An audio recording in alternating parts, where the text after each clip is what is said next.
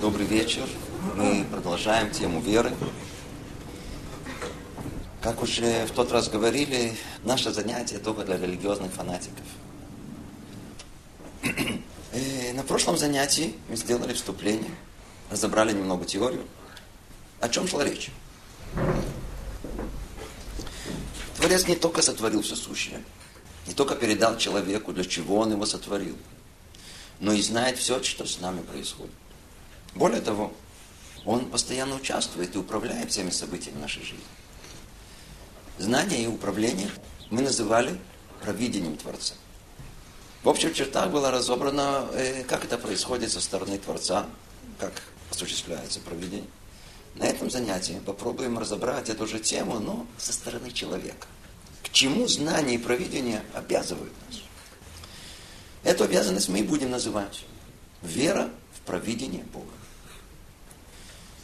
Ну, прошлое занятие мы закончили тем, что истинные причины судьбы человека скрыты от него. И это является самым большим испытанием его жизни. Как понять все, что с нами происходит? Все случайно? Или все события нашей жизни не случайные, а преднамеренные, имеют цель. В этом и есть испытание нашей веры. Испытание веры будет состоять в том, что что бы с нами или вокруг нас не случилось, мы должны это воспринимать как часть божественного замысла. Все, все от Творца. Это вера. Вера в проведение Творца. Это то, что должно придать нашей душе религиозное содержание. Это вера. Не просто быть верующим. Например, вышли из, из дома и споткнулись. Ну, это случайно? Нет, вовсе нет. Не понимая, в какой в этом смысл, тем не менее, не случайно. Вот встретили знакомого, с которым не виделись 10 лет, случайно. Вовсе нет. Это его сам Бог послал. Для чего? Не знаю. Пока не знаю. По дороге вас остановил полицейский. Случайно? Конечно же нет. Его же сам Бог послал. Пришли домой, письмо с работы, вы уволены. Кто вас уволил? Бог уволил. На первый взгляд, от нас требуется совершенно слепая вера в то, что все, что с нами происходит, находится под полным контролем Творца. И все события, когда случаются, не случайно, а преднамеренно случаются. Казалось бы, это самая слепая фанатичная вера. В принципе, так и надо верить. Чем проще без вопросов, тем лучше. Такая вера должна опережать разум, она наиболее желанная. Ну что, для некоторых, которым простая вера претит, ну, есть такие из наших ребят, им, им просто неловко с этим, неудобно. Вот их можно немного успокоить. На самом деле, и то, что мы сказали, нет места слепой вере. Спросите, как же так? Только что сами сказали о том, что нужно наоборот верить. Мы говорили об этом на прошлом занятии. Тут только напомню. Говорили о том, что вере в провидение Творца обязательно предшествует вера в реальность Творца. А эта вера, в свою очередь, состоит из двух этапов. Надеюсь, вы помните. Вначале необходимое знание, ясное, рациональное сознание существования Творца. А затем, как следующий этап, утверждение этого знания в сердце, в чувствах, в подсознании. Понимание приходит как вспышка. Это одноразовое явление, через несколько дней может быть забыто. Поэтому от человека требуется большое усилие сохранить это знание, не дать ему потеряться. Вот это усилие, ее результат и есть вера в реальность Творца. То есть вера – это доверие. Верность раскрытой истины. И вот когда вопрос о реальности Творца ясно и неспоримо находится в нашем сердце, вера его в провидение всего лишь логически из него исходит. Если мир сотворен, то все заранее запланировано. Другими словами, для рационального обоснования веры достаточно раскрытия истинности существования Творца. И это уже само по себе обязывает и веру в его провидение. На что это похоже? Э, приблизительно. Скажем, вы заболели. Не вы, в теории. Кто-то. Люди болеют, поделаешь. Человек заболел, ай, болит, сильно болит. Что он делает? Бежит к врачу. И не просто к врачу, а когда сильно болит, то бегут к лучшему врачу. Самому большому специалисту, профессору. Ну, прибежали. Он проверил, сделал обследование говорит, э, придется резать. Чего резать? Меня ни за что. Хотел уже оттуда удрать. И он как раз сильный приступ боли. Вот на стены лезть. И тогда, что вы скажете? Профессор, вам виднее. Резать так резать. Главное, чтобы не болело. Теперь скажите, а откуда вы знаете, что надо резать? Это же вас. И по-живому. А? Вы сами проверяли, разбираетесь в анатомии, в медицине в целом. Когда согласились, вы приняли рациональное решение? На первый взгляд вовсе нет. Решение было принято не на основе знаний, а как раз наоборот. От его полного отсутствия. Просто безумно. Оказались верующие. Вы стопроцентно верите профессору. Оказался такой слепой фанатик. Без своих мозгов. А? Вроде так, но это только на первый взгляд. На самом деле ваш разум, да, участвовал в принятии решения, еще как. Вы его использовали, чтобы удостовериться, что пришли к наилучшему специалисту, который знает, что делать в такой ситуации. Ведь он уже встречался с тысячами таких же болезней. А главное, вы знаете, что был результат. И вы долго проясняли, звонили, советовались. И когда поняли, что это тот, кого искали, он лучший специалист. О, теперь, теперь вы ему доверяете. Как? Слепо. Резать так резать. Вы профессор, не я. Вы понимаете, что лучше. То есть началось с разумного прояснения. И когда убедились разумом, это тот, кто может вам помочь, закончилось слепым доверием. И теперь вам не будут ясны действия, которые предпринят специалист. Почему резать тут, а не там, в какой последовательности, такая инфузия, другая. Вам не важно. Это вам мешать не будет. Вы ему доверяете. Вы знаете, что все по его директиве, все под его контролем. И вся сопутствующая боль и страдания в конечном итоге, чтобы вас вылечить. Все к добру. Ну, надеюсь, вы понимаете, что в подобие этого и построена вера в провидение Творца. Да, вначале мы должны вложить много усилий, чтобы понять ясно и однозначно, что за всем порядком и гармонией мира стоит одна сила, один источник – один корень всего, причина причин. Из него исходит все, от начала и до конца. Творец нас сотворил, Творец продолжает нас творить и поддерживать витальную силу. После этого не надо знать точно детали, как именно он управляет. Ему виднее. Он наш Отец, наш Создатель. И все, что пошлет, безусловно, в конечном итоге для нашего добра посылает.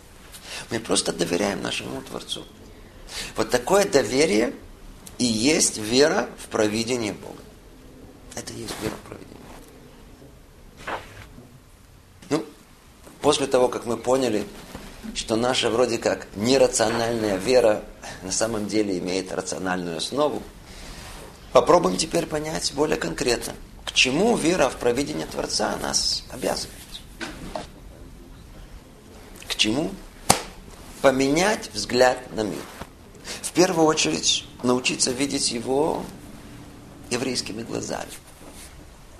Ведь через них видно все наоборот. Точнее, это, у них все наоборот, а у нас как положено. Как положено. Что имеется в виду? Смотрите. И эм, все, что есть в мире, делится условно говоря на пространство и время. То есть на явления постоянные. И те, которые случаются со временем. Время от времени в течение жизни, человечества в общем. И то, и другое сотворено Творцом и полностью управляются волей Творца. Надо научиться смотреть только это с правильной стороны. Мы привыкли снизу, а нужно сверху. Ну, давайте постепенно разберем это. Мир вокруг нас имеет постоянную форму.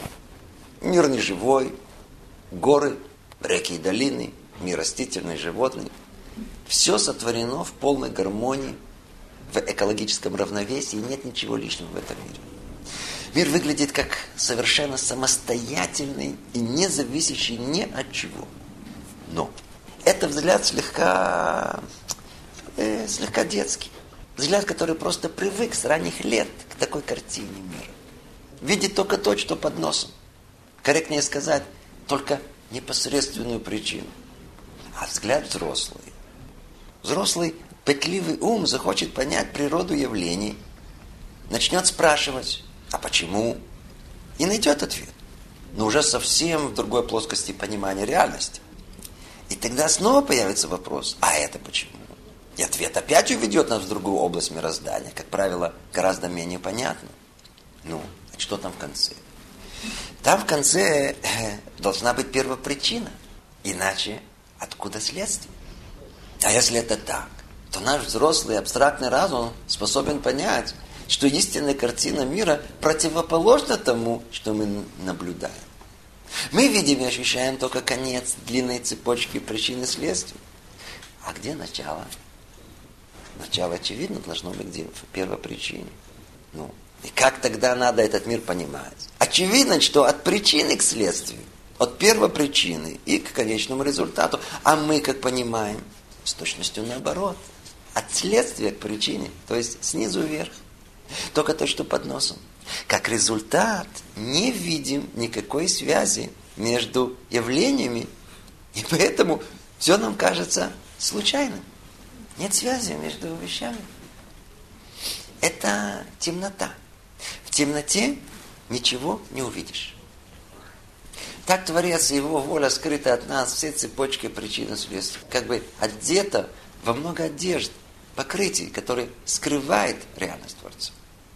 Ну, а как надо смотреть на мир, чтобы было светло и ясно? Сверху вниз. Понять вначале первую причину. Скрытые духовные причины мира. И только после этого их проявление в мире материальном.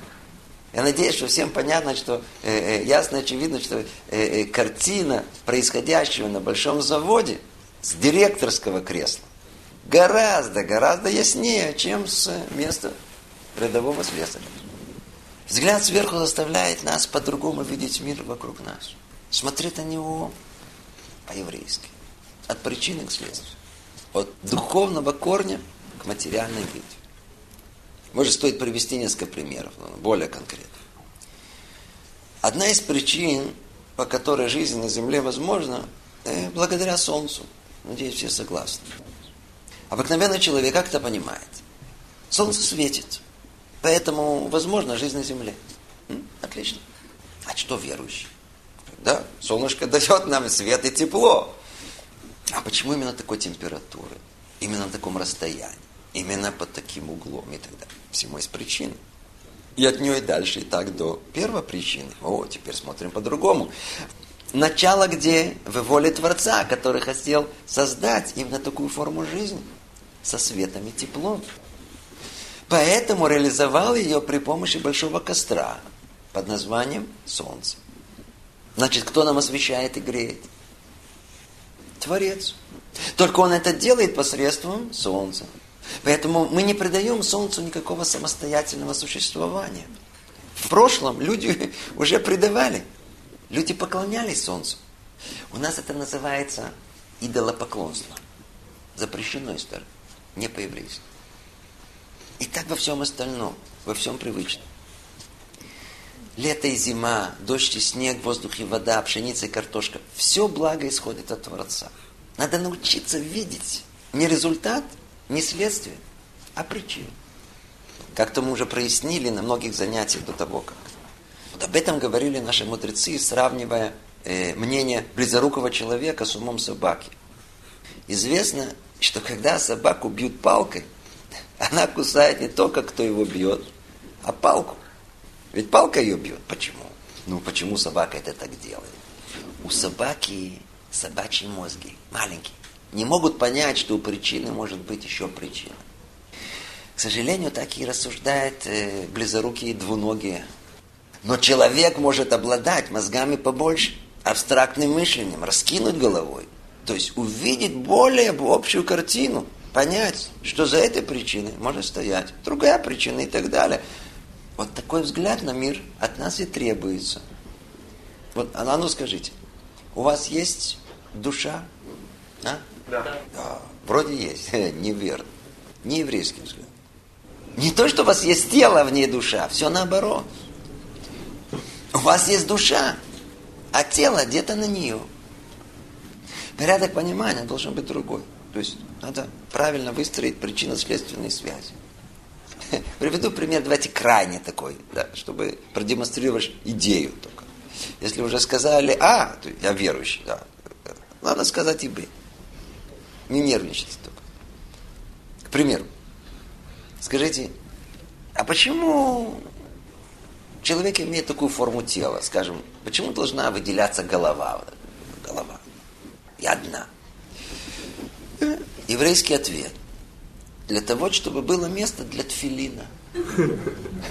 Смешно. Под него и форма и строение головы. Надо только понять, что такое тфилин. То есть тфилин причина, а голова следствие. Конечно же, и сам тфилин, в свою очередь, является следствием более высокой духовной причины и так далее. Другой пример. Почему у нас должны быть родители? И без них есть формы продолжения рода. Еврейский ответ – потому что воля Творца была в том, чтобы была духовная потребность благодарственных отношений с родителями. Повеление уважения. Мецва почитания отца и матери. Вот поэтому должны быть родители. А? Непривычно, верно? Да. Или вот, вот у нас непослушные дети. Скажите, что Творец всесильный не мог сотворить нам послушных детей? Конечно, мог. Почему же у меня в той же квартире сорвет голова живет? Еврейский ответ. Потому что Творец хотел воспитать кого? Родителей. А как? О, посредством непослушных детей. Понимаете, что все наоборот. Точно так же с женой. А? Жена какая? Хорошая, хорошая. Но непростая, непростая, непростая. Что не мог Творец Всевышний послать мне какую-то поспокойнее, красивую, но не строптивую. Но тогда бы я остался бы таким, какой я есть. На воля Творца сделать из меня человека, чтобы не остался таким, как есть. Исправил себе много. Поэтому послал именно эту. Не лекарство помогло, а Бог открыл глаза исследователям найти это лекарство. Не профессор удачно сделал операцию, а воля Творца, чтобы именно этот человек стал посланником излечения. И так далее. Да, мы видим следствие. Но надо научиться видеть причину. Более того, причину причин. Надеюсь, вы помните, мы об этом подробно обсуждали на прошлом занятии, что воля Творца, она всегда одета в естественные обстоятельства. Она скрыта, скрыта. Поэтому мы видим только ее последствия. А мы должны научиться видеть, откуда все это исходит. Ну, надеюсь, идея была понятна. Надо научиться смотреть на мир еврейскими глазами, верующими такими, доверять разуму, большим мозгам. Ну, мы чуть упомянули только э, скрытие Творца за постоянными явлениями мира. Это как бы в пространстве. Теперь перейдем к нашей основной теме. Творец не только установил постоянство в мире, но ими управляет во времени. Что это значит? Что все миллиарды, миллиардов событий в жизни, все находятся под полным контролем воли Творца. И к чему это бедного еврея обязывает? И понимать, осознавать, что его жизнь запланирована. И нет случайных событий. Все имеет смысл и причину. И в чем дело? Когда мы тут на лекции сидим и так высоко рассуждаем, нет проблемы понять и принять, что все от Бога. Но как только столкнемся с Его волей, точнее с Его посланниками, так, лоб в лоб, нет, это не из-за этого. Дорогие друзья, и начинаем наше занятие. С человеком в течение жизни происходит чуть ли не бесконечная для него совокупность событий. Что только не происходит. Кроме обыкновенной рутины, э, проснулся, поел, пошел на работу, вернулся, наелся, посидел в интернете, заснул. Кроме этого, бывают странные, незапланированные события. Тут опоздал, там встретил старого знакомого по дороге, споткнулся, упал, пришел домой, теща уже уехала. Только обрадовался, но тут позвонили, что родственник умер. Как это понимает? Цепочка разрозненных случайных событий, совпадений. Или все это имело свой смысл? Как знать? Вначале давайте обсудим это в общем. Вот скажите, что значит осмысленное? Э, к примеру, перед нами текст. Начнем читать предложение, скажем, состоящее из семи слов. Прочли первое слово. Понятно, что автор хотел сказать? Пока ничего не понятно. Прочли еще одно слово, э, третье, четвертое. Ну, можно начать строить догадки. Пятое, может быть, шестое, вроде так. И только когда прочтем последнее, седьмое слово, ну, появится смысл, окончательный смысл. Верно? То есть надо дочитать до точки. Вот, дочитал до точки, и появляется окончательный смысл. Так и в нашей жизни. Она состоит из предложений. Иногда коротких, из одного-двух слов, то есть минут, дней, недель. Скажем, тарелка выпала из рук, а через пару минут обратили внимание, что она расплющила скорпиона, предположим. А иногда длинных, многих лет. Иногда надо ждать, порой много ждать, чтобы понять смысл. Эта случайная встреча в, в аэропорту э, впоследствии привела к тому, что через три года человек нашел работу. Надо ждать, пока на первый взгляд случайные события выстраиваются в что-то осмысленное, чтобы круг замкнулся. О, тогда и замысел Творца, то есть его провидение становится нам ясно. Классический пример можно найти в Торе. Все знают историю про Иосифа и его братьев. После того, как братья продали Иосифа в рабство, с ними происходит совершенно непонятная, загадочная цепочка событий. Пришли в Египет, чтобы попросить э, еду, покушать. А их вдруг обвиняют в шпионаже. Затачивают одного из братьев в тюрьму, по дороге находят деньги в поклаже, а потом вдруг вместо своего других встречают приветливо и снова обвиняют. Загадка. Надеюсь, вы все знаете последовательность событий. И только когда произносит наместник фараона два слова «Я Йосеф», в одно мгновение все случайные события собрались в осмысленную последовательность. Все, что было по отдельности неясно, непонятно, вдруг оп, все стало ясно.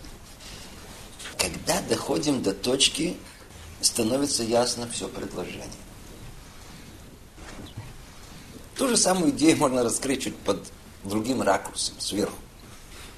Недавно слышал что-то интересное. В Израиле, как вы знаете, пост президента занимает знаменитый человек, долгожитель Шимон Перес. У него много поклонников. Один из них, житель э, какого-то Машава тут в Израиле, сельскохозяйственный работник, решил увековечить портрет президента на своем поле. Как? Ну, по-видимому, до того был заказан условный портрет, состоящий из таких штрихов, полос. По этому плану этот человек распахал свое поле. Как результат образовался портрет Переса. Ну, он тут же пригласил Переса полюбоваться своим портретом. Скажите теперь, как он может увидеть свой портрет? Если просто приедет на поле посмотреть, что он увидит? Он увидит просто разрозненные случайные борозды. Как будто кто-то нарочно все бессмысленно распахал. Так как же картину можно увидеть? О, для этого необходимо посмотреть на все поле за один раз. А это возможно только сверху. Им пришлось нанять вертолет. Только взгляд сверху позволит собрать все случайно, разрозненно и на первый взгляд бессмысленное в единое целое и придать ему смысл. Смысл только там, где есть возможность увидеть всю картину, но всей полноте в единстве. То ли за раз сверху, то ли дождаться завершающего события. Так вот, когда то ли так, то ли так, когда появляется смысл в как бы случайной цепочке событий, мы это называем явным провидением. На иврите привычным словом ашгаха. Со стороны Творца Ашгаха, провидение, оно во всем. Но для самого человека это самая ажгаха, то есть присутствие Творца, его воля, его влияние, явно раскрывается именно в момент, когда на первый взгляд случайная цепочка событий жизни составляется вместе в одну единую осмысленную картину. Для этого надо только раскрыть глаза, попытаться обратить внимание. Сейчас спрашивают, что Бог сейчас делает, что делает. Вы что, последние новости не слышали? Забыли, что с вами сегодня произошло? Творец разговаривает с нами обстоятельствами жизни, событиями дня. Творец разговаривает с нами предложениями. Нам надо только научиться дождаться точки. Чуть терпения. Тут же стоит предупредить. Не всегда все, что человеком происходит, может быть осмысленно напрямую. Большинство рутинных событий – это как элементы гигантского пазла жизни. Все служат одной цели. И чтобы эту цель достичь, необходимо пройти через множество-множество событий. Каждый из них по-другому влияет на нашу душу и наш духовный уровень. И в общем производя накопительный эффект. Это скрытая часть всех событий. Нам не совсем ясно и очевидно, как суммарно каждое из событий оставляет след в нашей душе. Тут, знаете, может случиться как эффект бабочки, когда порой и незначительное событие может иметь непредсказуемые последствия где-нибудь в другом месте, в другое время. Нам снизу непонятно. Но сверху видна и духовная часть человека. И оттуда даже самое незначительное, рутинное событие приобретает смысл. Какую роль она сыграла в конечном этапе построения нашей человеческой души. Но нам отсюда снизу не видно все это. Да и с существенными, явными событиями не всегда смысл происходящего виден сразу. И 10, и 20 лет. Рассказывают люди только в свои 60-70 лет вдруг поняли, что с ними произошло и тогда, и тогда в жизни. А порой может оказаться, что все наша жизнь, одно длинное предложение и только смерть является точкой в понимании смысла прожитого. Но человек живет и хочет видеть руку Творца не в гробу, а в течение жизни. И порой человек может удостоиться явного участия в воле Творца в его жизни. Более того, можно даже увидеть и непосредственно личное влияние. Кое провидение эмоциональное в наибольшей степени раскрывает присутствие Творца. Явно ощутимо. О, это Ашгаха. Ведь иногда даже маленькое духовное усилие приводит к необыкновенному результату. И когда это происходит, ну, вы, наверное, слышали, как религиозные люди об этом с воодушевлением рассказывают. А, Ашгохе, о, провидение Творца, рука Бога. Надеюсь, вы все это слышали. Ну, пару примеров, чтобы было яснее, о чем идет речь. Скажем, я знаю, сотни примеров тяжело выбрать. Скажем, э, всем известная история, она произошла в Нейбраке где-то лет э, 30 назад. В одной бедной семье и перед субботой кто-то постучал. Хозяйка дома открыла двери. Видит, на пороге стоит э, человек. Бедный, бледный. Видно, что человек в нужде. Обратился к ней, говорит, вы можете нам помочь? У нас в доме нету ничего на субботу.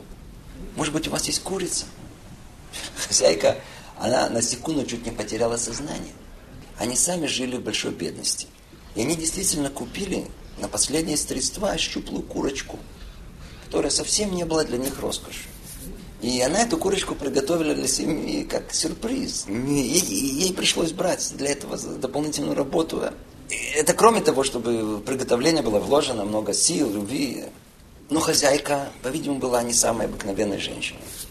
Так просто человек не появляется перед субботой именно просит курицу. Она себя сдержала. Заняла несколько секунд себя переломать и себя, и настрой, и все, что будет ждать и, ее семью. Перед ней стоял несчастный человек, смотрел в глаза, и все перевернулось. И она сказала, знаешь что, хорошо, подожди. Она подходит к холодильнику.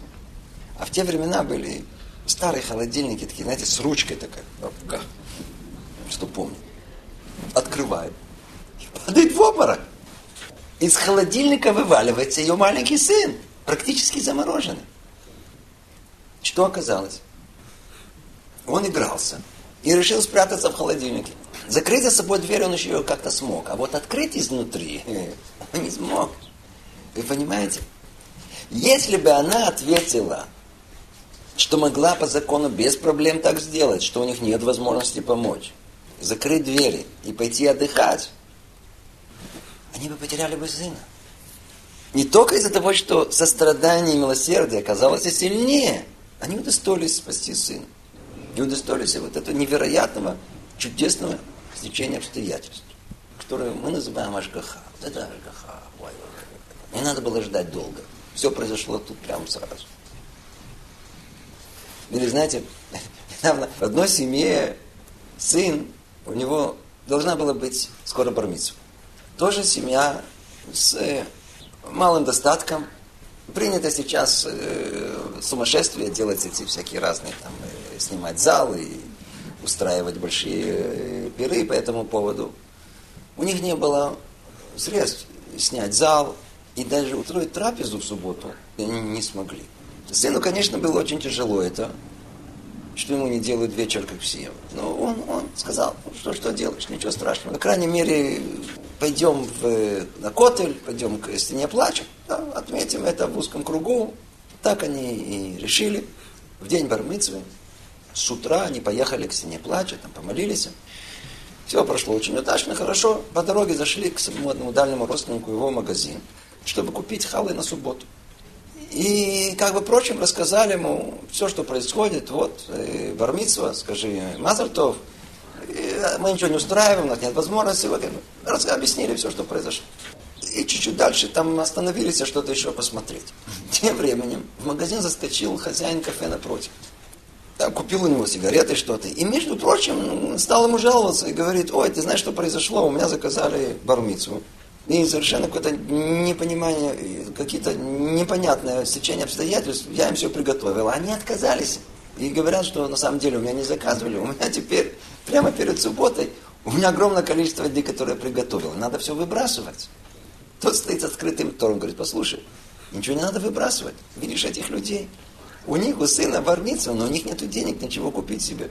Он говорит, а, нет проблем. Пусть они приходят ко мне, я сейчас все запакую, получат это все бесплатно. Можете себе представить, ну, какая была радость. На субботу пригласили соседей, родственников. Трапеза была просто царская. Посередине трапезы встал отец и говорит, хочу вам рассказать о том, что случилось. Он почувствовал, почувствовал Ашгаха Ташем. И рассказал о том, как сын согласился – и как, как, как ему было тяжело, но тем не менее он, он с радостью принял, что не будет никакого вечера в его честь. И видите, что Бог послал нам еду на субботу. Давайте поблагодарим Его за то чудо, которое Он с нами сделал. Все были настолько растроганы, чуть ли не плакали. Там сидел их сосед, человек довольно состоятельный. Он встал и говорит, вы знаете, я готов оплатить бармицу вашего сына в зале, как положено. Все они мили. Все они имеют. Реальная история. Несколько недель назад произошло. Это то, что мы называем явная прямая ажгаха. Кто хочет встретить ажгуху, присмотритесь к шейдухам, знакомствам. Кто это прошел, понимает, о чем идет речь. Множество примеров, только один. У одной девушки были некоторые медицинские причины опасаться того, что у ней будут трудности с шейдухом. Это, кроме всего прочего. И действительно, раз за разом одно разочарование было больше другого. Вроде все хорошо, но как только доходило до того, что надо рассказывать о болезни, все заканчивалось. И так продолжалось, пока не пришел ее шиду. И тогда оказалось, что все, что она опасалась, все, что может помешать, являться причиной неудачи, оказалось причиной того, что он ее хотел. Все наоборот. А медицинские проблемам сказал, смотри, все болеют. Только одни получают это до женитьбы, а другие, большинство после. И вообще человек, который столкнулся с трудностями, это человек другого качества. А, чуть-чуть полновато, не страшно, все полнее, тем более, что моя мама тоже такая, знаете. И так было с остальными всеми проблемами. Вы понимаете, что это такое ашгаха? Рассказывает, э, как пришел один еврей, Хазуныш, стал жаловаться дочь, уже пришло время выдавать замуж. Шедух за шедухом. Ничего не идет. Стал выяснять, что происходит. Выяснилось, что сосед портит все шедухи. То есть, когда выясняет о том, кто, что за девушка, что за семья, э, доходит до соседа. И, по-видимому, по каким-то причинам сосед не дает лестный отзыв. Спросил этот еврей Хазониша, что делать? Может быть, переезжать в другой район, переезжать в другое место? Он ответил, не надо. Когда придет твой дух, соседа этого не спросит. И так оно и было. Вы спросите, как Хазон не знал ответ? Ему просто было очевидно, что тот самый негодный сосед, он только посланник с небес. Для чего? Отводить все ненужные духи. Это то, что видно сверху. Скажу вам, только это поймут одни женщины. Это произошло совсем недавно. У одной религиозной девушки, э, знаете, давайте назовем ее Лея, э, скажем так, не было сил не отвечать на телефонный звонок посередине молитвы. Ну, спросите, как это может быть? Это уже другое дело. Кто, кто в курсе может понять, как это может произойти? Ну, в один прекрасный день это Лея с утра прослушала лекцию о важности молитвы, о том, как нельзя прерываться и так далее. И она поняла свою ошибку, сделала чуву и приняла в сердце больше не прерывать молитву, неважно, телефон звонит, не звонит, пусть все взорвется, она посреди молитвы не прерывается. Хорошо. В обед. Ей пришло в голову сделать чедук своей подруги с одним парнем, с которым она сама раньше встречалась. Теперь она сама не может предложить этот чедух. Так она попросила свою маму позвонить э, мамам с двух сторон и предложить чедух. Теперь, после этого она позвонила своей подруге, рассказала ей об этом предложении, сказала, что мама будет этим заниматься, и пошла молиться Минху. Ну, теперь, как вы понимаете, посередине молитвы раздается звонок. Она ни в какую. Все решила, так решила. Ничего не случится. Когда она после молитвы перезвонила, то выяснилось, что подруга уже говорила с родителями, и они сказали, что этот шедух не подходит. То не подходит, так не подходит. Это Лея звонит своей маме, чтобы сказать ей, что не надо уже звонить, э, все лишнее. Но у мамы телефон был занят. Оказывается, что мама Леи, она уже успела позвонить к маме той Лейной подруги. Да, действительно вначале сказала, что дух этот не подходит, но знаете, слово за словом, как у женщин бывает, выяснилось, что все опасения были напрасны, и даже наоборот обрадовалась этому предложению. Посередине их разговора. Мама видит, что дочь звонит раз за разом. Она и не отвечала, закончила разговор с, с мамой той. И, э, и после конца позвонила своей дочери, что случилось? А та говорит, мам, не звони э, той маминой подруге, они не хотят. Что значит не хотят? Я только что с ними говорил. И они согласились. Вы, вы, вы понимаете, что произошло? Эта пара недавно поженилась. И все из-за чего? Потому что Лея не ответила на звонок посередине молитвы. Ведь если бы ответила, то успела бы предупредить маму не звонить. Верно? И тогда бы вообще бы даже не начали бы этот чедух. Я вас предупреждал, что мужчины не уследят за событиями. Ой, аж гохот, надо только открыть глаза, а, а, а, а, а провидение Творца явное, открытое перед нашим носом. Это у нас в Ишиве, где я нахожусь, преподаю, через нее прошло много молодых ребят. Они оставили светскую жизнь, им все хватало. И начали жить еврейской жизнью. У каждого совершенно необыкновенная история Ашгахи. Знаете, тут сегодня расскажешь, начнешь, э, до утра не закончишь. Итак, простой вывод – миллионы событий вокруг нас, и все не случайно. Творец управляет миром во всех его деталях, и порой человек может удостоиться явного знака свыше, почувствовать связь с Творцом напрямую. Это мы называем Ашгаха. Но ну, на этом этапе э, давайте чуть приостановимся. Э, что называется, по глазам видно, что в воздухе висит тот же самый вопрос, этот вопрос больше утверждение, чем вопрос. Э, вопрос типичного атеиста. А кто сказал, что все это провидение? Что за провидение? Как говорят по-русски, это всего лишь случайное стечение обстоятельств. Можете доказать, что это не так? Это тема сама по себе. Прежде чем мы войдем в нее, э, знаете, расскажу вам еще одну интересную историю. Рассказал ее мне один добрый знакомый, недавно в Чуве. Однажды его друг решил как бы угодить ему. Он отвечал за обслуживание вилл зарубежных жителей. И эти жители были за границей, а он их охранял. Так, не знаю, по той или причине дал им ключи от одной из этих вилл. Там был бассейн. И можно было спокойно прийти с семьей отдохнуть. По-видимому, ему это можно было делать. Ну, мой знакомый получил ключ, и на следующий день собрался идти вместе с семьей в бассейн, на эту виллу. Забрались с детьми, начинает искать ключ и не находит. Ищет, ищет, нету ключа. Он пришел в полный ужас, как он подвел друга, как? Перевернул весь дом, искал день, еще день. Нету. Что делать? Что в таких ситуациях делать? Надо заказывать взломщика и ставить новые замки. Причем не один. Это были ключи от главного входа, от, от всех остальных, от сигнализации, от внутренней. То речь шла о сумме где-то двух зарплат его. Он был в полном ужасе. Время идет. Надо уже отдавать ключи. Тот звонит, где ключи, где ключи. То он решил делать нечего. Завтра я буду заказывать взломщика. Ночью просто не мог заснуть. Чего вдруг на него все это упало? И вдруг ни с того ни с сего. Так он рассказывает. Вдруг у него выскочило в голове, что он поменял счет. И уже два месяца не платил в одной шиве, который он э, обещал, как правило, давать свои, свой э, десятину. Он перестал платить из-за того, что счет поменялся. Он вспомнил это и через какое-то время заснул. То проснулся с ужасным настроением. Все, надо заказывать взломщика. И тут вдруг вспомнил, что он не заплатил. Тут же на месте позвонил. Секретарша прямо тут ответила того, это той ищивы. Он говорит, смотрите, так и так. Такое случилось у меня. И мне нужно перевести вам деньги на счет. Он говорит, пожалуйста, скажите, давайте сейчас прямо переведем. И действительно, прямо на месте перевели все.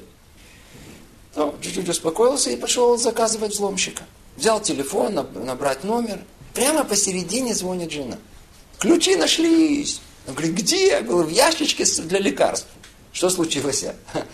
У дочки заболела нога. Жена пошла что-то там найти, какое-то лекарство. Открыла эту коробку. Там ключи. В самом начале, когда они собирались, то искали, по-видимому, крем от солнца. И там он оставил ключи и забыл. Он был в полном шоке. Можете представить его восторг и возбуждение, воодушевление, в котором он пришел, просто от, от, от, от, от того, что как все решилось, а все как это вот заплатил, и раз, и все стало на свои места. Пошел в синагогу, стал молиться, дал пожертвование цдаку первому попавшемуся. И дальше произошло то, что нас очень интересует и поможет понять глубже суть нашей темы. Он позвонил своему другу из Ишивы и в полной такой эйфории рассказал ему, что случилось.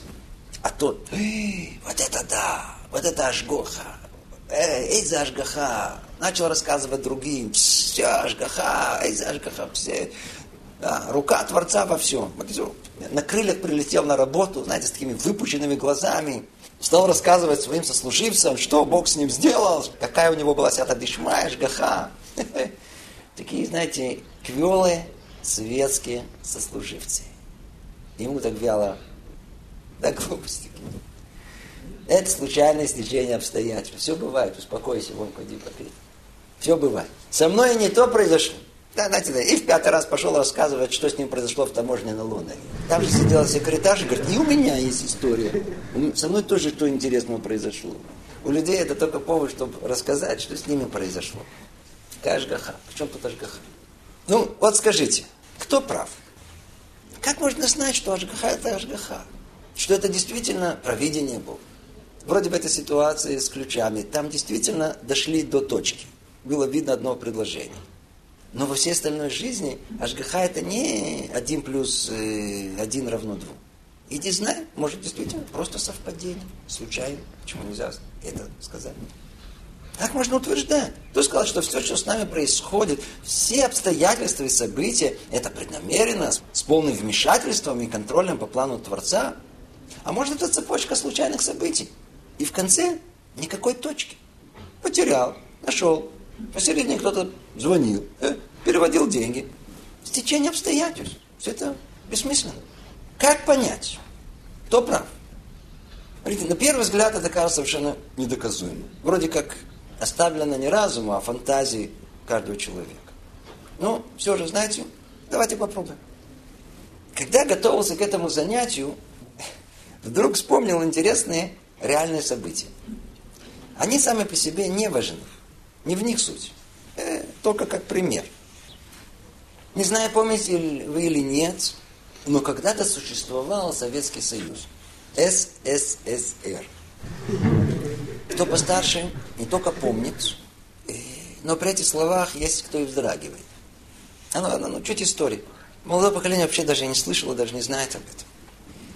В конце, в конце 70-х годов, надо добавить 20 века, совершенно ассимилированной Москве и некоторых других городах началось еврейское пробуждение. Молодые, образованные евреи э, как-то потеряли животный страх перед КГБ. И, и стали тут и там забираться в кучку, в одну компанию, и так спокойно общаться на горке. Евреи стали интересоваться своим еврейством. А кто помнит, в СССР это было преступление. За книгу по еврейской истории, за изучение иврита сажали в тюрьму. Поэтому вроде как не боялись, но с другой стороны все делалось в тайне, в подполье, с большим страхом. Вот расскажу вам короткую историю о двух молодых евреях. Один с небольшим опытом подпольной сионистской деятельности, а второй относительно новенький. Однажды по какому-то делу они договорились встретиться. Новичок пришел вовремя и так спокойно ждет. И вдруг видит, его знакомый, бледный такой, проходит мимо, делает вид, что его вообще не видит и не знает, не замечает. И только так, поравнявшись, так, так прошептал, за нами следят, не подходи. И прошел дальше. Когда они встретились через день, этот новичок налетел на того и говорит ему, ты чего? Кто следил? Я никого не видел. Он говорит, не видел? Что, слеп? Справа от тебя парковалась черная Волга с антенной. Что это делает? Напротив тебя сидел парень в физкультурном костюме с газетой. Все время на тебя подглядывал. В кустах с обратной стороны стоял еще один невзрачный такой. Кто знает, в КГБ брали только таких. И издалека все фотографировал. Кедр говорит, да ты больной. Тебе везде КГБ мерещится. Это фантазер, мания преследования. Волга тут стояла случайно. Машинам надо же где-то парковаться. Причем тут это? Парень просто сидел, кого-то ждал. А фотографа с длинной линзой, я его тоже видел до этого. Но он фотографировал, что-то на улице там интересовался природой. Что это совпадение? А испуганный ему говорит, ты какое совпадение? Да ты что, ты что, ослеп? Ведь это КГБ. А ну скажите, кто из них прав? Можно ли разумно решить их спор вообще? Разрешим ли он принципиально? На первый взгляд, это субъективное ощущение. Ну, а ну давайте проанализируем. Вначале поймем состояние каждого из них. Вот испуганный, да, испуганный, вот тот, который с опытом. Откуда у него? Он уже имел дело с КГБ. Понимает также, что он делает что-то не то. Поэтому в теории заранее знает, что за ними должны следить. Поэтому он подозрительно всматривается во все происходящее и сопоставляет все детали, чтобы убедиться, что за ними не следят. А если детали совпадают, значит следят. А вот новенький никогда до этого с КГБ лоб в лоб не сталкивался. Слышал, что такое существует, но не более. Был такой, знаете, спокойный, беспечный студент. Немного учился, немного в шахматы играл, в основном бегал по бабам. Но никаких запретных связей с КГБ не имел. Я хороший, что вдруг за мной будут следить. Поэтому все видел э, так, как оно есть, по отдельности. Вот черная Волга, вот физкультурник, вот фотограф. Есть еще много вокруг. Никакой связи нету. Все случайно, как до того, после того, так и сейчас. Так вся его жизнь и проходила. И нормально. А ну скажи, ну кто из них прав? От чего это зависит? Во-первых, чтобы решить их спор, надо убедиться в том, что КГБ следила за молодыми евреями.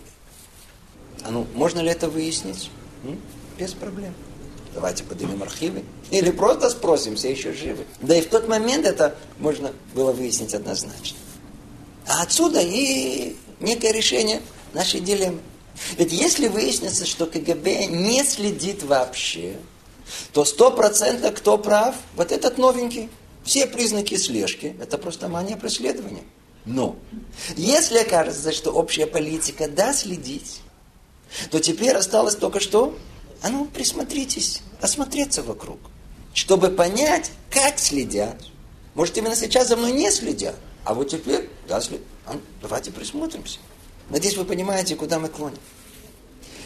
Так можно и решить вопрос со всеми обстоятельствами жизни. С Ашгахой. Вопрос даже не в том, данная цепочка событий произошла случайно или преднамеренно. Тут внизу нет решения этому вопросу. Отсюда не видно. Весь вопрос, за нами следят или нет. Есть КГБ или нет.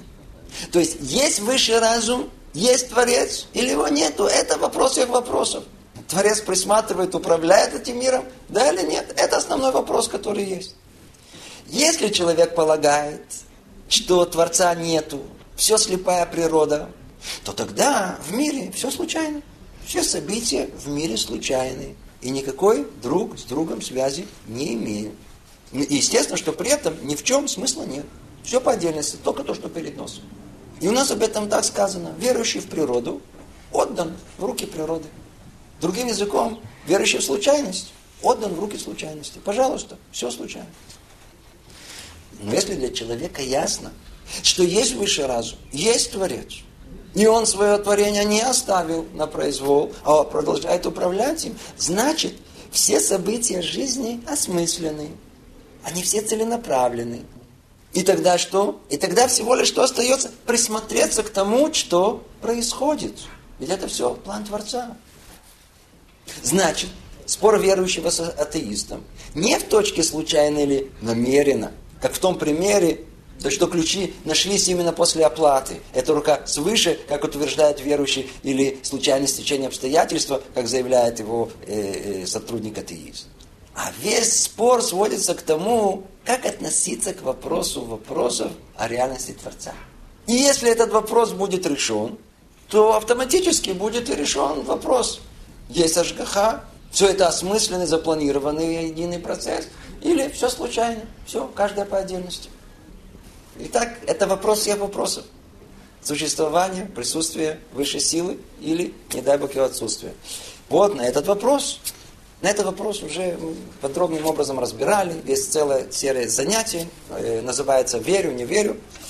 Там это подробно раскрывается, что в любой упорядоченной и целесообразной системе должен быть тот, который это упорядочил. У нашего мира обязан быть Творец. То есть разумное может породить только более высший разум. Не будем повторять, что там было сказано. Кто хочет, послушайте сам. А отсюда.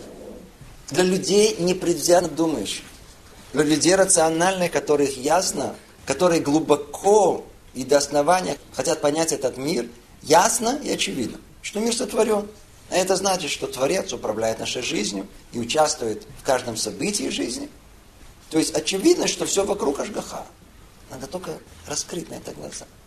Всего лишь на все. И, и тогда ясно и очевидно, что все вокруг это провидение, все вокруг не случайное стечение обстоятельств. Все имеет план и смысл. Только есть, которые видны сразу же, видим как Ашгахаташе, участие непосредственно, явное Творца, а есть, которые надо ждать.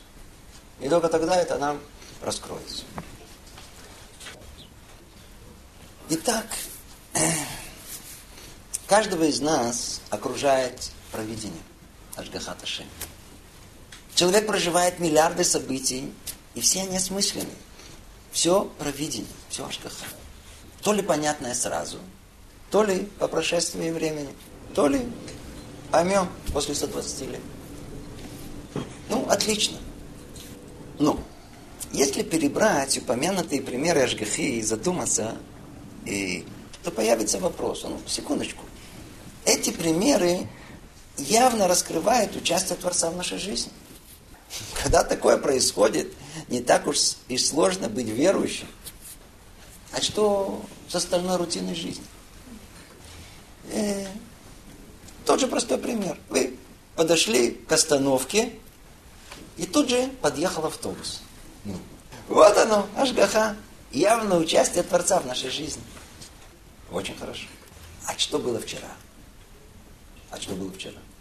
Вчера подошли к остановке, и автобус тронулся прямо перед носом. Ждали следующего целый час. Как раз было время задуматься о вере и о провидении. Ну, с каким ощущением сядете потом в автобус, а? Э, невезуха. Сегодня аж грехи не было. То есть, Бог, что значит? Что значит не было? Человек скажет, ну, Бог со мной не был. Знаете, как такого человека мы назовем? Кофер, он неверующий. Когда Творец к нам подогнал автобус, о, о, он в этом участвовал, спасибо. Но когда он его из-под носа увел, не-не, он не участвовал. Так видит только снизу. Сверху это видно совсем по-другому. По космическому плану сегодня вы должны были приехать вовремя. А вчера вы должны были приехать на час позже. Скажете, так я же не просто опоздал, я еще и э, впустую простоял на холоде. А, а кто сказал, что это было просто и, и, попусту? Во-первых, вы сами превратили это в пустоту, могли бы это время по-другому использовать. Кроме того, по-видимому, это основное. Откуда вы знаете то, что вы прождали на остановке час, от чего это спасло вас впоследствии? Помните период взрывов э, автобуса в Иерусалиме? Сколько там было историй о Жгихе. Чего там только не было. Надеюсь, все помните эту необыкновенную историю тут в Иерусалиме. Да, историю одного человека, которому водитель перед носом захлопнул дверь. Если представить его мысли, это не везуха, да? Он даже собрался записать номер автобуса, чтобы пожаловаться на водителя. И прямо в процессе записи, на его глазах, автобус взорвался. Одну секунду оценка происходящего перевернулась. Ой, какая жгаха. Творец меня спас.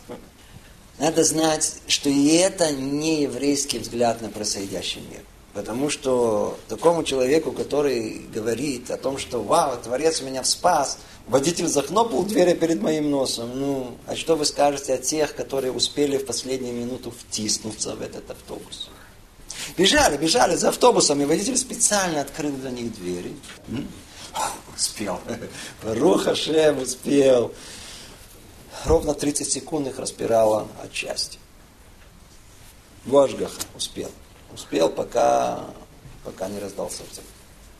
А в этом Творец не участвовал.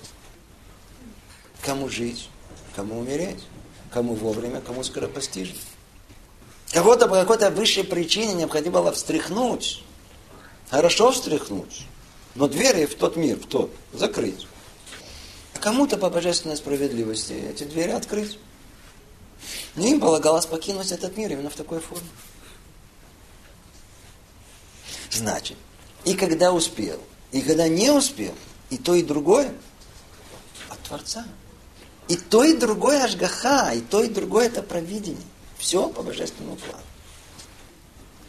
Только что, если этот план совпадает с желанием человека, о, о, Бог нам помог, аж Бог, э, участие Творца явное. А вот когда планы не совпадают, э, как? Бог не за меня? Не хочет поддержать?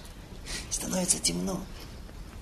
Легко быть верующим, когда наше желание совпадает с волей Бога не так просто им быть, когда выясняется, что у Творца планы другие.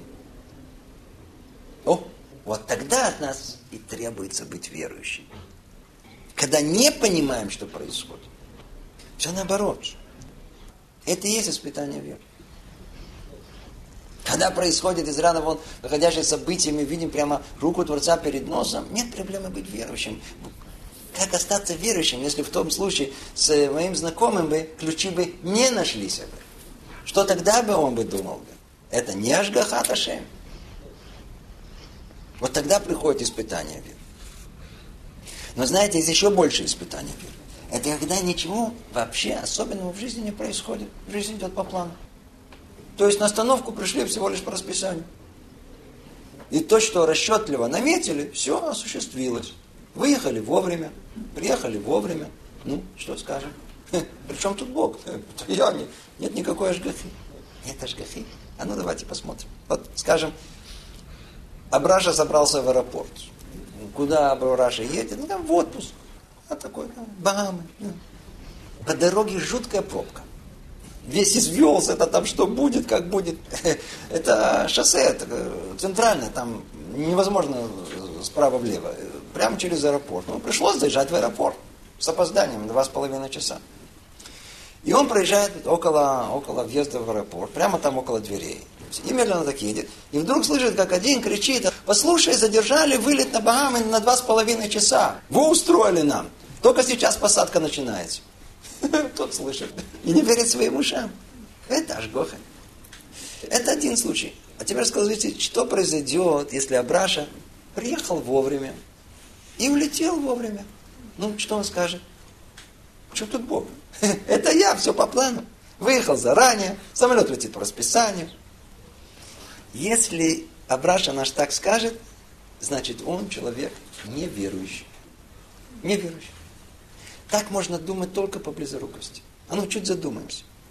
Да, поездка прошла по плану.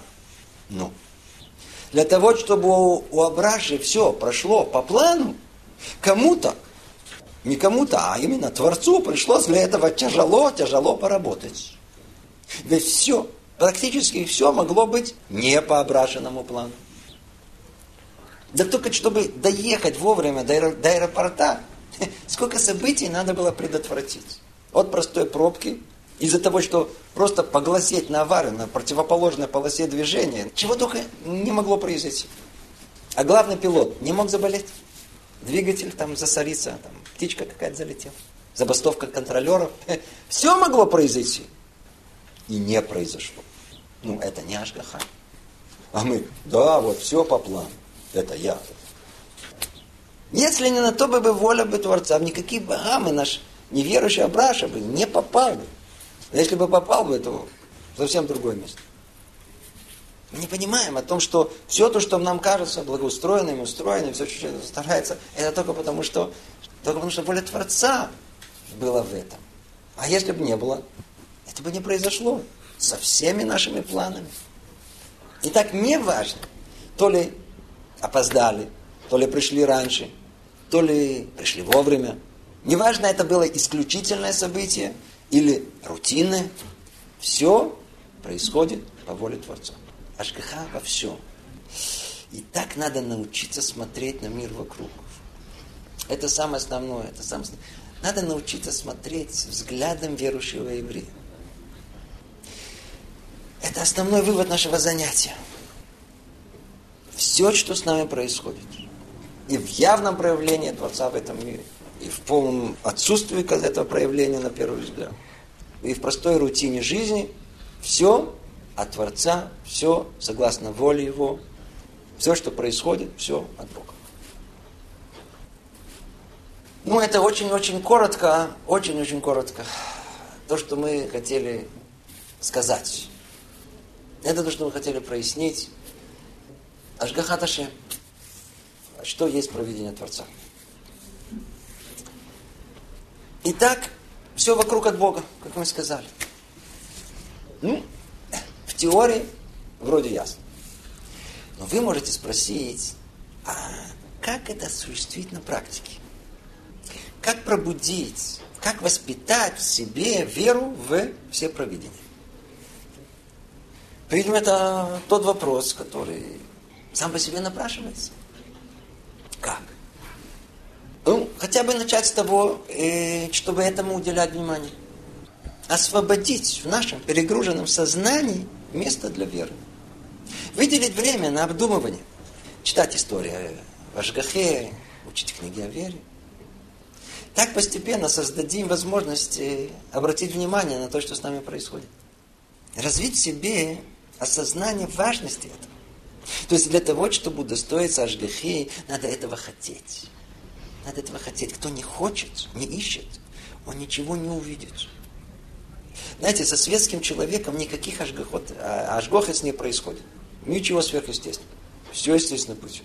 А, а даже если произойдет, он просто не заметит. А вот еврей соблюдающий, который разумом понимает истинную картину мира, может усилием того же разума создать желание. Как? Как говорилось, уделить этому внимание. К примеру, начать молиться. Молитва это просьба, клянчить хочу. Начать с того, чтобы хотеть ощутить явное присутствие Бога. А ну, заметить какую-то ажгаху. И когда этому удастся, ему легче будет увидеть и Ашгаху во всем остальном, его э, явные руки Творца как бы не видно. Понять, что рутина жизни это тоже Ашгаха Даши. Но начать с того, чтобы как бы почувствовать, что кто-то меня держит за руку. Ашгох. Вспомнил, рассказал мне недавно один добрый знакомый. Недавно в Чужбе. Не все еще знает. Так вот, однажды он приехал э, ко мне погостить. И мы пошли с ним вместе в синагогу, в субботнюю молитву вечернюю. Когда молитва завершилась, то сосед, который сидел около него, обратился к нему с какой-то просьбой, которую он просто не понял. Он попросил его сказать Ваяхулю. Знаете, что это такое? Есть небольшой отрывок из Торы, который мы произносим в конце вечерней субботней молитвы. По Аллахе, по закону, эти псуким нельзя произносить одному. Если, например, кто-то молился больше времени, чем все остальные, э, весь меня завершил уже молитву, а этот человек продолжил, они уже сказали Вайхулю, а он не сказал, то он не может это сказать сам, должен найти кого-то, даже человека, который уже это говорил, и просто вместе с ним вдвоем проговорить. Ну, сосед попросил твоего знакомого сказать с ним Вайхулу. Теперь тот по-простому говорит, а что это такое, не понимаю. И все, что я вам сказал, вот этот сосед ему объяснил. Ну, тот обрадовался, новые знания, произнес с ним вместе. Очень хорошо. По дороге домой этот мой добрый знакомый был в таком в полном возбуждении. Говорит, почему он ко мне обратился? Почему он вдруг это мне рассказал? Почему? Для него это было, а, за Ашгаха. Ну, поговорили и вроде как забыли.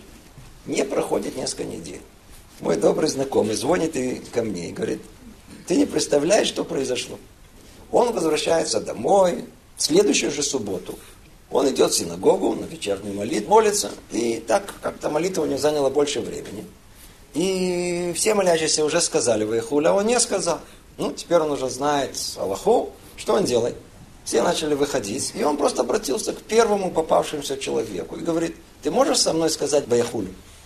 Тот смотрит на него такими глазами, говорит, а что это такое? А тот уже в такой радости. Говорит, ты знаешь, это вот так-то и так-то, объяснил ему все это, то да, что выяснилось? Он попал на одного из всех остальных, который первый раз пришел в синагогу. Выяснилось, что он из того же дома, в котором он сам живет.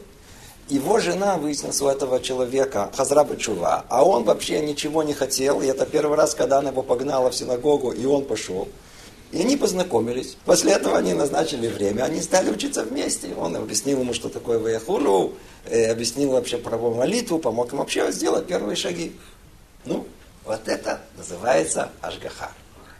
Теперь, что интересного во всей этой истории? Почему тут надо удивляться, кроме всего прочего? Тому, что это произошло, потому что этот знакомый мой, он этого хотел. Он искал.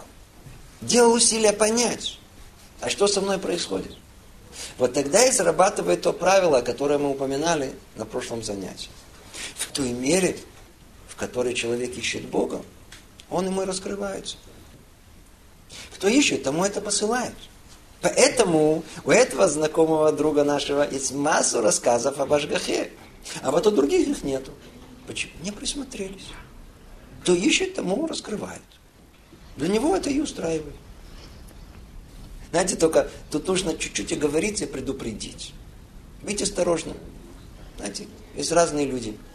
Чтобы не перестараться, чтобы никто не бросился в крайность. И не перестарался в том, чтобы найти Ашгаху. А то, знаете, просто нервы начнутся. Начнут смотреться вокруг Ашгаха, Ашгаха, сойдут с ума.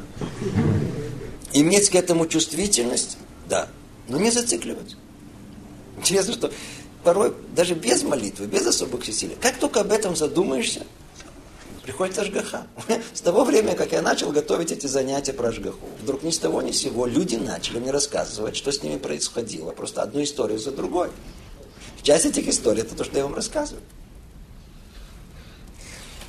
Итак, важно пробудить внимание на то, что происходит вокруг. И тогда глаза раскроются. И кто видит руку Творца во всем, кто зрячий, о, он называется верующий. Он как бы находится с Богом, чувствует его присутствие. Он как бы живет с ним, рука об руку. Просто постоянно живет. Помните, мы сказали, что Творец разговаривает с нами обстоятельствами жизни. Ну, вот мы находимся в постоянном диалоге, разговоре со своим Творцом. Живем с ним вместе, рука об руку. Ну, и тогда, что тогда? И тогда вся жизнь человека может перевернуться. Верующего человека. И только представить себе, что удалось стать верующим. А? Как жизнь может от этого поменяться? Это совершенно другое качество жизни, другое ощущение. Что имеется в виду? Продемонстрирую. Вспомним Абрашу. Точнее, двух Абраш. Одного неверующего, а второго верующего. Вот представьте, что в один прекрасный день Абраша находит на своем рабочем столе письмо. Открывает. Уважаемый, в связи с мы вынуждены освободить вас от занимаемой должности. Вау! Приступ на месте. Кого? Меня? И как разразиться э, не совсем хорошими словами. Сколько яда изольется из его уст, сколько нехороших мыслей промчится в голове. Проклятие. Это Анастасия телегу накатала. А босс сам дуб-дубом заговор, подлость устроил. Скорее всего, лыжи накапал. Я им еще покажу, я им еще Обратите внимание, недостаточно, что его уволили. Он еще сам себе яму копает. Весь изведется, всем миру себе вымотает, изморает и себя, и других. Абраша сам сделал свою жизнь невыносимой. Сам себя в ад поместил. Это пример Абраши без веры. А что произойдет с Абрашей с верой в сердце? Получил письмо. Да, что написано? Уважаемый, в связи с мы вынуждены освободить вас от должности. Абраша читает. А, собственно говоря, от кого письмо? В конце подпись босса. Но у верующего Абраша не собачьи мозги, которые видят только то, что под носом. Непосредственную причину. Он понимает, что за причиной кроется другая причина, и тогда первую причину у начальника нет никакой самостоятельной силы. Только по воле Творца такое может произойти. Значит, от кого письмо? А? От самого Бога. Ну, кто меня уволил? Сам Бог. Если сам Бог, ну не так страшно. Сверху виднее. А главное, обвинять некого. Не на кого сердиться. И себе, и другим нервы трепать. Это может быть совершенно другая жизнь. Жизнь, где царит душевное спокойствие, уравновешенность. Это то, что может дать нам веру. Вера – это жизнь совершенно по-другому. Дочь как-то рассказала, как она стояла на автобусной остановке. Видела одного рава, который спешил на автобус вместе с женой. Ну, он добежал до двери так и практически ухватился за дверь. Водитель захлопнул дверь перед его носом. Когда жена подтянулась, он так совершенно спокойно говорит, ой, что-то мы с тобой пришли на полчаса раньше времени. Нам бы так, а? Это жить с Богом. Был свидетелем двух сцен. Давно было. Помню, однажды присоединился в поездку с одним человеком, едем так, знаете, приятно, с ветерком, музыка играет. И вдруг ни с того ни с сего нас останавливает полицейский. Мой этот знакомый выходит, я слышу их разговор. Да, вы нарушили скорость. Что? Я? Это не я. И тут как началось, какой начался спор. У вас прибор испортился, а чего ко мне прицепились? Вон сколько гоняет вокруг похлеще меня. Весь покраснел, руки трясутся. Чуть не сердечный припадок. Вернулся за руль просто убитый. Весь замкнулся, лицо упавшее. Было страх ехать. А когда наконец-то подъехали к дому, то прямо во дворе он сделал аварию. Задел Peugeot. Оттуда лысый выскочил. Ты чего? Он говорит, а ты так ставят машину, ты ее специально подставил. Ну скажите, нужен ему еще ад там, все тут и все своими руками. А вот другая сцена. Одного знакомого из нашего района остановила полиция прямо около дома. Не успел ремень прикрепить.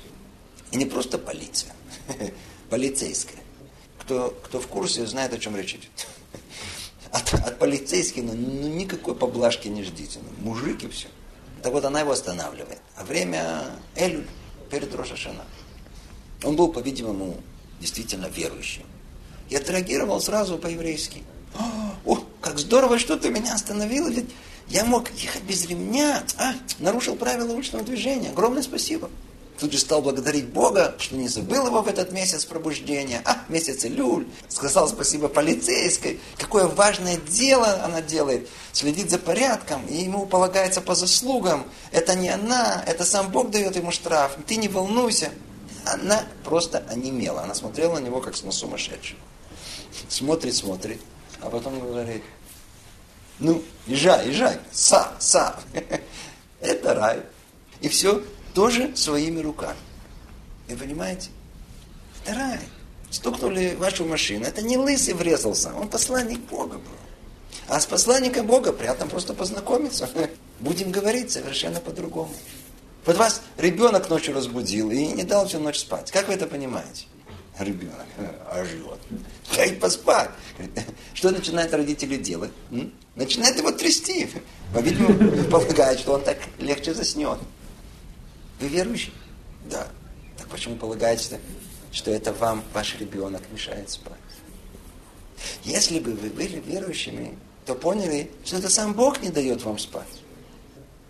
Так, по божественным расчетам вам полагается. То есть испытание кому посылается? Вам. Значит, как надо к этому относиться? Все наоборот. Ой, мой сыночек, как жаль, что из-за меня ты страдаешь. Испытание мне, а из-за меня тебе животик болит. По-другому трясти будем. Это другая жизнь.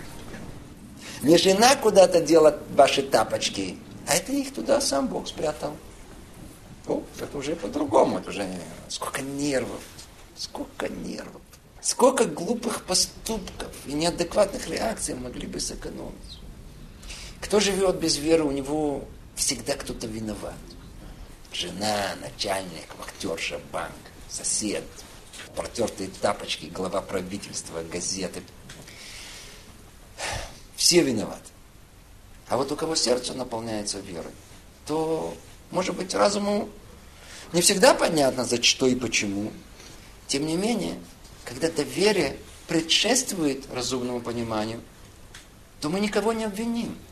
Нет виновных.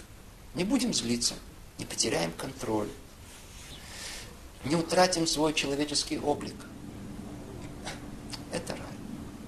Верующий может уже тут жить. Вера не только даст нам спокойствие души и возможность адекватно воспринимать все, что с нами происходит – Вера может просто помочь нам начать жить с Богом. Кто верит в провидение, может просто начать с Ним разговаривать. Ведь Он с нами разговаривает обстоятельствами жизни, так и мы должны говорить с Ним, как своим родным отцом. И надо знать, что так вели себя все праведники. Есть свидетельства людей, учеников Хафецхайма. Но он находился в синагоге, в, Израт Нашим, наверху, где никого нету. И думал, что никого нету. А он забрался под стул, и он слышал, как как всю ночь он просто разговаривал с Богом. Как будто он там присутствует. Кто живет верой в провидение, ничего просто так не сделает.